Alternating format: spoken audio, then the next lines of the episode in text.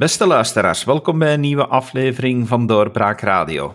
Mijn gast vandaag is professor Peter van Aalst, professor politieke wetenschappen, gespecialiseerd in politieke communicatie. En dat is uiteraard een onderwerp dat helemaal past in deze podcast. Welkom, meneer van Aalst. Goedemiddag, welkom. Bedankt om mij uit te nodigen. Dat is met heel veel plezier gedaan, want ik denk dat u wel heel wat te vertellen hebt over politieke communicatie. Politieke communicatie, dat is natuurlijk een heel breed veld, maar ik denk dat we wel kunnen stellen dat dat ook verandert doorheen de tijd en dat we de laatste tijd dus merken dat, dat politieke communicatie ook veel meer online gebeurt. Klopt, hè? Ja, klopt, absoluut. Dus mijn onderzoeksagenda verschuift mee met de realiteit, zou je kunnen zeggen. Um, dus ik ben ooit begonnen, mijn doctoraat ging over uh, kranten en televisie. Maar het zou vreemd zijn om mij daar nu toe te beperken. Hè. Dus uh, ja, zoals ik zeg, de realiteit verandert. Dus uh, wij passen ons aan en dat is enorm boeiend om te bestuderen. Ik moet tegelijkertijd wel zeggen, het wordt ook wel moeilijker om het te bestuderen. En waarom moeilijker? Ja, omdat, omdat uh, politici hun boodschap, dus ook voor politici is het moeilijker, denk ik, op zoveel verschillende platformen uh, moeten en willen brengen. En, en al, die, al die platformen, al die media, hebben allemaal hun eigenheid. Um, hebben ook andere luisteraars en andere gewoontes en andere toeschouwers. En ja, het, het, het, het, vraagt veel. En als mensen dan aan mij vragen, ja, en, en wat is dan nu precies de invloed van sociale media, dan is dat vaak heel moeilijk om dat los te weken van al die andere manieren uh, dat je een boodschap van een politicus hoort. Hè. Dus dat is altijd al zo geweest, maar dat wordt maar complexer en complexer, zou je kunnen zeggen. In heel die mix is daar nu online het zwaarste gedeelte in geworden? Is dat nu het belangrijkste communicatiemiddel geworden voor een politicus? Um, dat hangt er vanaf ten eerste over welke politici je, hebt, je het hebt. Uh, dus als ik, uh, als ik premier ben van dit land, dan, dan heb ik gemakkelijk toegang tot, tot de televisie, tot de debatprogramma's. En dan bereik ik daar nog altijd het grootste publiek. Dus ik denk niet dat voor uh, Alexander de Croo op dit moment zijn Facebook-account het belangrijkste kanaal is. Uh, maar je hebt heel veel politici die daar niet worden in uitgenodigd. Um, en dan, dan is dat natuurlijk een, eh, een, een heel mooi alternatief. Uh, ik denk ook als je kijkt naar de tijd, de tijdsbesteding van politici, zijn ze heel vaak met sociale media bezig. Um, terwijl televisie, ja, dat is, dat is maar heel af en toe dat ze daarmee bezig zijn, of dat een, een, een krantenjournalist hen belt, uh, dat kost hen eigenlijk niet zoveel tijd. Terwijl sociale media is ook voor hen ja, bijna een onderdeel van hun dagtaak geworden. Dus als je het op die manier benadert, is het, is het misschien wel heel belangrijk geworden. Maar het hangt er heel hard vanaf over welke politici we het hebben en over welk publiek ze willen bereiken. Over het algemeen zou je dan kunnen zeggen dat hoe minder een politicus toegang krijgt tot de klassieke media, hoe meer hij gaat afhangen en aanwezig gaat zijn op de sociale media. Ja, correct. Hè. Dus er, wordt nu, uh, er is nu heel veel aandacht voor uh, Vlaams Belang en P van de A, dat die een soort voorsprong nemen op sociale media. Wel, dat is natuurlijk voor een stuk een gevolg dat ze minder aan bod komen in de klassieke media. En eigenlijk in het begin, denk ik, gedwongen zijn om die sociale media te omarmen maar ondertussen wel ook al de grote voordelen ervan zien. Dus, het, ja, dus het is misschien niet helemaal van harte geweest dat ze dat als hun belangrijkste kanaal zijn gaan beschouwen, maar ondertussen uh, ja, hebben ze daar wel een voorsprong gepakt.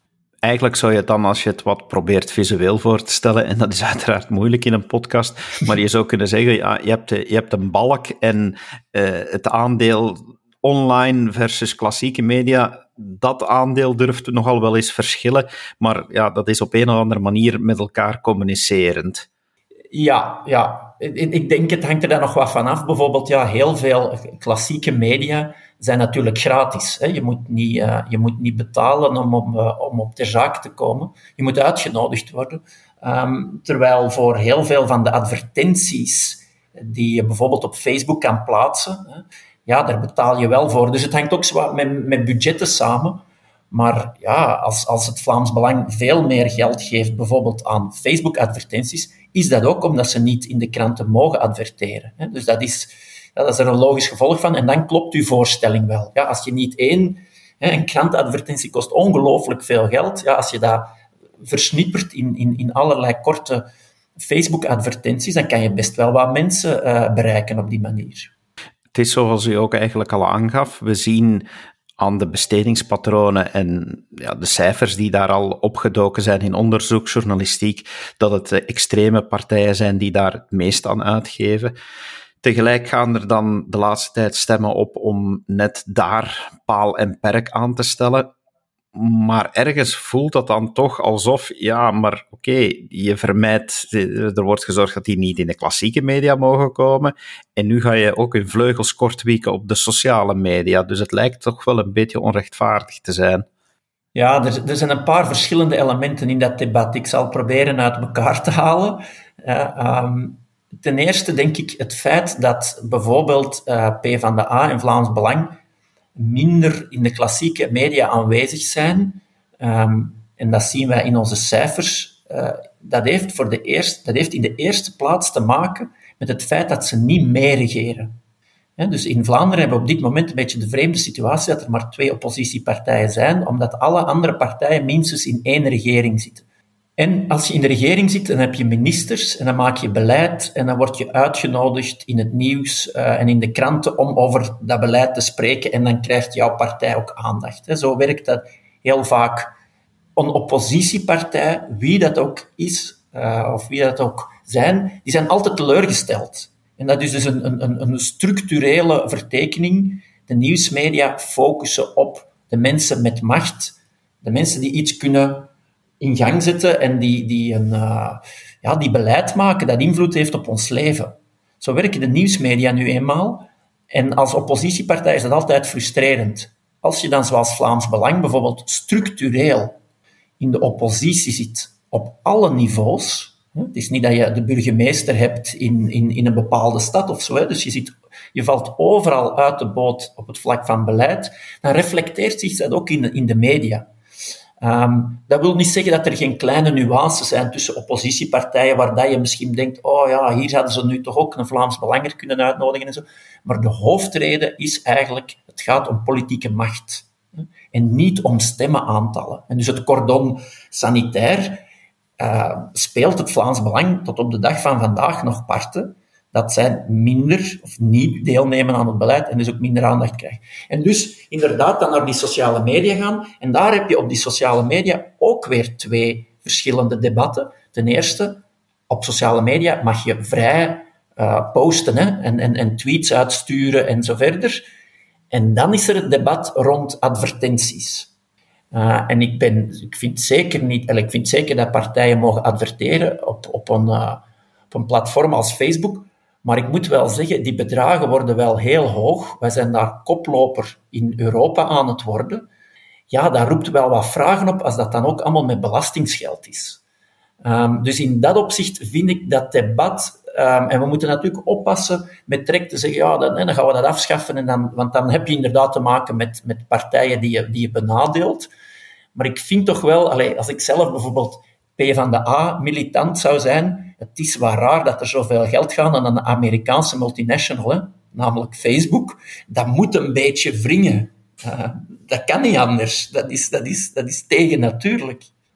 Ja, dat, uh, dat kan ik me wel inbeelden dat dat zo is.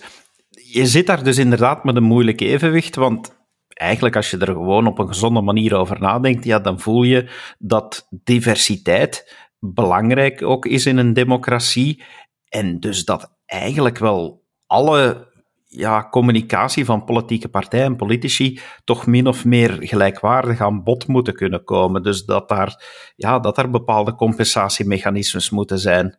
Ja, dat is, dat is waar. En, en het is natuurlijk moeilijk om, om al die debatten met elkaar te mengen. Hè. Dus om, om dan te zeggen, ja, we wegen af wat er op, op televisie gebeurt en in de krant en op sociale media en dan moet dan ergens een mooi evenwicht uitkomen. Dat is, dat is natuurlijk niet evident. Um, ik denk wat u zegt, uh, diversiteit van meningen en zo, mij lijkt zoiets wel belangrijker uh, in de aanloop naar verkiezingen.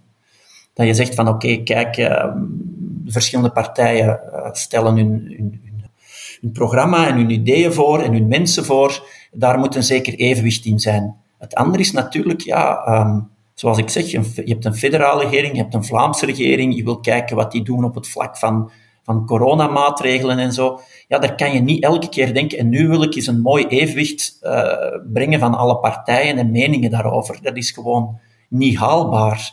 Dus dat zijn twee verschillende dingen, denk ik. Aan de ene kant het bredere debat, waar dat ik ook voorstander ben van, van een brede diversiteit aan meningen. En een, een, ja, dagdagelijkse nieuwsberichtgeving, waar, dat je dat, waar dat mij dat ongezond zou lijken, moest je daar met een soort apothekersweegschaal uh, beginnen werken. Want het is ook de rol van de media om de mensen met macht meer te controleren dan de anderen. Een minister heeft, heeft uh, ja, heeft meer te zeggen, heeft meer geld uit te geven. Dus het is logischer ook dat media uh, die minister nauwer opvolgen. Dat is niet enkel om die minister te bevooroordelen. Uh, ik denk dat zelfs veel ministers liever soms buiten beeld zouden blijven. Dus het is niet altijd correct om te zeggen, ja, ja, dus er was zoveel aandacht voor de VLD, dus de media zijn voor de VLD. Dat is een veel te simpele uh, gang van zaken, denk ik. U maakte daar net al de vergelijking met de rest van Europa. U zei, ja, we beginnen koploper te worden in die uitgaven op sociale media. Als we dan kijken naar specifiek die diversiteit in, in de politieke communicatie en hoe die de media haalt, zijn we daar ook een buitenbeentje als we vergelijken met het buitenland? Of zit dat wel goed in elkaar bij ons?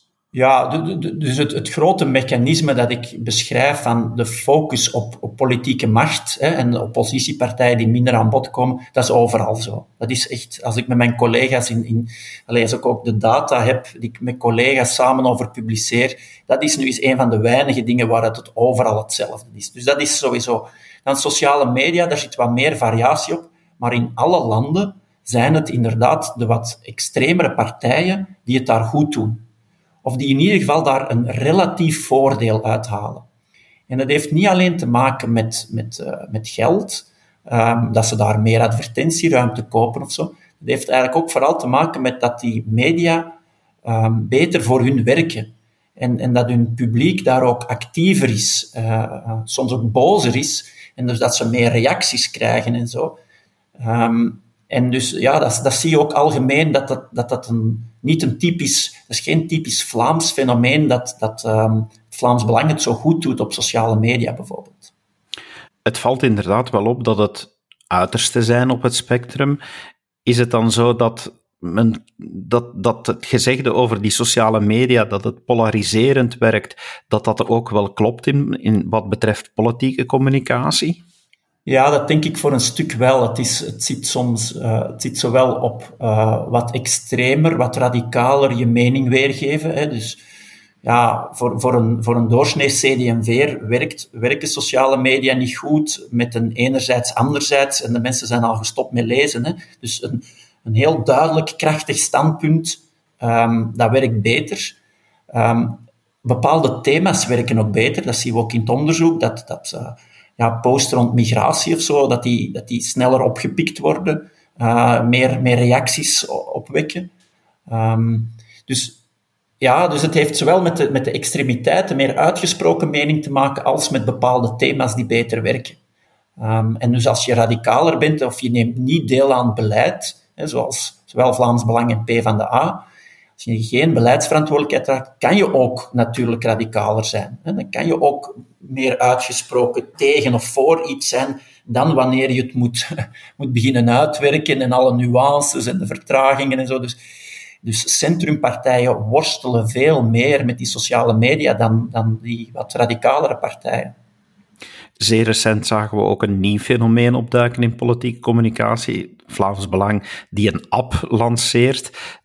Dat lijkt toch wel een nieuwe wending plots te zijn. Weg van de sociale media, nog meer de eigen communicatie in hand nemen. Wel, ik, ik, um, ja, ik denk dat we dat nog wat moeten afwachten. Ik zou het in ieder geval voorlopig zou ik het wel wat relativeren, het belang ervan. Wie downloadt zo'n app, dat zijn de echte supporters van Vlaams Belang. Um, ik heb hem ook gedownload um, om, omwille van onderzoeksredenen en om ook met u er nu over te praten. Um, maar ik denk anders zijn dat mensen die, die duidelijk fan zijn van de partij, die krijgen nog meer informatie uh, van die partij binnen. Dat is toch anders op sociale media, waar dat je vaker een wat breder publiek bereikt, uh, doordat er dingen geliked worden en gedeeld worden en zo verder. Het enige wat ik nog niet zo goed kan inschatten is uh, in zo'n app, wat daar misschien waardevol kan zijn, zijn twee zaken. Ten eerste, het delen van die berichten. Dus je kan zo'n bericht delen in een WhatsApp-groep van je voetbalploeg. Um, ik weet niet goed of dat, dat op die manier um, echt viraal zal gaan, maar het zou wel een invloed kunnen hebben. En, uh, maar ik heb daar voorlopig geen zicht op. Trouwens, WhatsApp is ook wat het allermoeilijkste. Als ik er straks zei, het wordt complexer om het te onderzoeken. Dat is een van de allermoeilijkste zaken. Hè. Dat zijn gewoon privégroepen en zo. En soms gaan daar dingen heel veel rond. Uh, en soms ook helemaal niet. Dus dat is heel moeilijk in te schatten. Maar dat is een potentieel. Het andere is dat je ook wat, wat data verzamelt van mensen die je dan weer kan gebruiken om hen beter te bereiken. Of dat je een beter idee hebt van, ah, dat zijn de mensen die het meest enthousiast zijn over dat soort bericht. Dus je, wint, je leert ook weer wat meer over je publiek. Dus dat kan ook een rol spelen. Maar ik zie het niet als de grote vervanger van sociale media. Het is inderdaad wel zo dat in die Vlaams Belang-app het ook wel opvalt dat er nu toch al de richting wordt gegeven dat de tools erin zitten om te gaan liken, te gaan delen en dat men daar punten mee verzamelt. Men gaat beloningen krijgen om de communicatie van de partij te gaan delen dat zal dan te maken hebben met wat u daarnet beschreef, eh, dat dat toch nog wel een effect kan hebben. Ja, dat, dat kan een effect hebben dat je iets weet over die mensen, maar het is, ik vind het eerlijk gezegd van een, van een politieke communicatiestandpunt niet zo dom hoor, dat je mensen het gevoel geeft dat ze ertoe doen. Dus ik ben een, uh, wij hebben een, we zijn eigenlijk een, een toeschouwersdemocratie. Hè. Wij kijken naar de politiek, maar wij doen zelden mee. Ik heb ook uh, in Amerika een jaar gewoond en van dichtbij gezien hoe jonge mensen veel meer actief betrokken zijn bij de politiek en zeggen van ah, het zijn binnenkort verkiezingen, ik ga mee aan de huizen bellen en mensen overtuigen, ah ja, ik ga dat mee doen. En die cultuur hebben wij zo niet. Je moet echt al bijna lid zijn van een partij om hè, te activeren in die partij. Dit is een, is een vrij laagdrempelige manier om mensen het gevoel te geven, hey, ik doe ertoe, ik ben een... Uh, weet niet meer juist hoe het noemt in de Vlaams Belang-app, een activist of zoiets. En, hè, dus ik krijg een beloningetje, want ik heb deze week tien uh, berichten van Vlaams Belang gedeeld. Maar het zou kunnen werken, niet, uh, niet om de grote massa te bereiken, maar om een aantal mensen nog meer het gevoel te geven dat ze ertoe doen. Um, ja, zonder dat je per se heel, heel uitgebreide comments van hun wil, wil je eigenlijk dat ze, dat ze mee een soort, ja, soort superverspreiders worden van de boodschappen. In die zin ja, sluit het aan bij wat u al, al in het begin zei. Het wordt complexer, het wordt altijd maar uitgebreider. Het geheel politieke partijen zullen uh, op eender welk niveau altijd maar nieuwe manieren vinden om te communiceren wat u daar zei over die vergelijking met, met Amerika, denkt u dat ja, stilaan ook de manier verandert waarop mensen gaan interageren met de politiek? Eh, eh, we kijken nu altijd naar de communicatie van politiek naar, naar de burgers, maar beginnen burgers ook anders te communiceren naar de politiek? Ja, dat denk ik wel. Hè. De, je, merkt dat zo, um, dat zo sociale media, we hadden het er net over, dat, dat woede een emotie is die goed werkt. Dus als ik uh, soms de, ja, de Facebookpagina's van, van politici uh, bekijk en ik zie hoeveel boze reacties daaronder zitten, um, ja, dan, dan voel je ook wel aan dat dat, dat, dat allemaal um, emotioneler wordt, wat harder wordt. En dus dat de job van, van politicus er niet evidenter op geworden is. Dus uh, ja, je werd vroeger wel eens... Er werd wel eens wat boe geroepen in een, in een televisiestudio of zo, maar nu kunnen mensen constant eigenlijk hun mening al aan jou laten horen. En ik hoor ook bij sommige politici dat ze zich daar structureel van proberen af te sluiten. Wat eigenlijk een beetje problematisch is, want je wil als politicus ook hè, contact houden met de burger en weten wat er leeft. Maar vooral voor de, eh, de politici die aan beleid deelnemen, wordt het er uh, niet evidenter op. En dat is wat ik aan de lijve heb ondervonden in, uh, in de Verenigde Staten. Ik bedoel aan de lijve in, in gewone gesprekken met, met mensen dat, het, dat, het, uh, dat de polarisering wel ongezond wordt. Ik ben zelf, denk ik, net als u, iemand die met, graag met iedereen praat met een verschillende mening. Dus dat het er niet toe doet dat dat mensen zijn van mijn mening en zo. Maar ik merk zowel op links als op rechts dat mensen op zoek gaan naar, uh, naar mensen die hun mening vooral bevestigen. Ehm, of op zoek gaan naar mensen die, die, het, die het omgekeerde idee hebben, om daar dan tegen te roepen. Maar dat spreken met iemand die een andere mening heeft, dat dat moeilijker en moeilijker wordt. Dat dat emotioneler wordt, dat er, uh, dat er aan, de, aan de gezinstafel op het kerstfeest niet over politiek kan gebabbeld worden, omdat het zo gevoelig is. En daar proef ik af en toe ook zaken van bij ons. Uh, en persoonlijk vind ik dat, en daar durf ik mij dus heel duidelijk tegen uitspreken, ik ben tegen polarisering. Als polarisering betekent dat je niet meer naar elkaar luistert. En dat je, dat, je, dat je je opsluit in, in, in, je, in je eigen gelijk uh, en, en niet probeert dat debat niet meer aan te gaan. Misschien nog als afsluiter, verwacht u nog bepaalde veranderingen in de manier waarop politiek communiceert? Want de laatste tijd wordt er toch ook heel veel gesproken over de breuk tussen burger en politiek. Denkt u dat politieke communicatie, dat men ja, communicatie gaat proberen te gebruiken om die kloof te gaan overbruggen? Ja, dat, dat, is heel moeilijk, hè? Die, die zogenaamde kloof. Hè? Dus zolang dat ik aan de universiteit werk, bestaat dat woord. Hè? Dat gaat terug tot de, tot de zaak Dutroux. Hè? Dat was een kloof tussen de burgers en de politiek en de burger en justitie. Dus dat idee dat er een kloof is uh, tussen gewone mensen op straat en, en die, die instituties en die politici ver weg en zo, ondanks het feit dat Vlaamse politici op alle markten en uh, rondlopen, blijft dat idee bestaan van, van de kloof. En ik denk niet dat je dat zomaar kan dicht communiceren. Uh, dat, is, dat, structureler. En ik denk ook, ik zie ook niet op korte termijn dat daar, dat daar beterschap gaat inkomen. Eerder het omgekeerde. Dus ik ben op dat vlak niet zo heel optimistisch gesteld. Um, wat wel mee, allee, die sociale media worden ook heel hard gebruikt om vooral met je eigen achterban connectie te maken, maar niet met het publiek of niet uh, mensen samen te brengen of, of, of niet te zoeken naar consensus en al die zaken. En nogmaals, ik vind vrije meningsuiting heel belangrijk. Dus het is goed dat alle meningen aan bod kunnen komen. Maar we, denk ik, moeten toch nog, nog meer gaan zoeken naar andere vormen van elkaar uh, terug te vinden en terug dat debat aan te gaan. Het voordeel, veel mensen vinden het heel verwarrend, hè, dat er zoiets is in België als al die coalitieregeringen en, en op verschillende niveaus, dat is allemaal heel verwarrend. Maar dat zorgt er wel voor dat die partijen met elkaar moeten blijven praten. En dat is eigenlijk gezond. En in de Verenigde Staten ja, is dat niet. The winner takes it all. En, en nu zijn de democraten en dan is alles aan beleid slecht. En de volgende keer zijn de republikeinen en is alles aan beleid goed of omgekeerd. Ja, dat is zo ongezond. Echt maatschappelijk ook. Hè? Dus niet enkel op niveau van beleid, maar hoe dat mensen met elkaar omgaan wat, ik, ik, begin uw podcast vol te praten, maar uh, dat is iets wat mij, wel, wat mij wel raakt eigenlijk. En ik denk niet dat dat uh, een, een, heel goede evolutie is.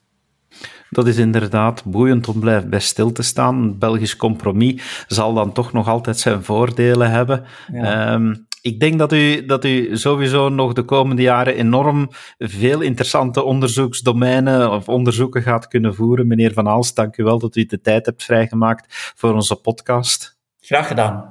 En u, beste luisteraar, u merkt het, politieke communicatie, wij blijven het ook volgen. Uiteraard is onze podcast ook bedoeld om u te informeren, dus daar blijven we ons best voor doen. Graag tot de volgende keer. Dag. Dit was een episode van Doorbraak Radio, de podcast van doorbraak.be. Volg onze podcast op doorbraak.be/slash radio of via Apple Podcasts, Overcast of Spotify. Bezoek ook onze website op doorbraak.be en steun ons door een vriend te worden van Doorbraak.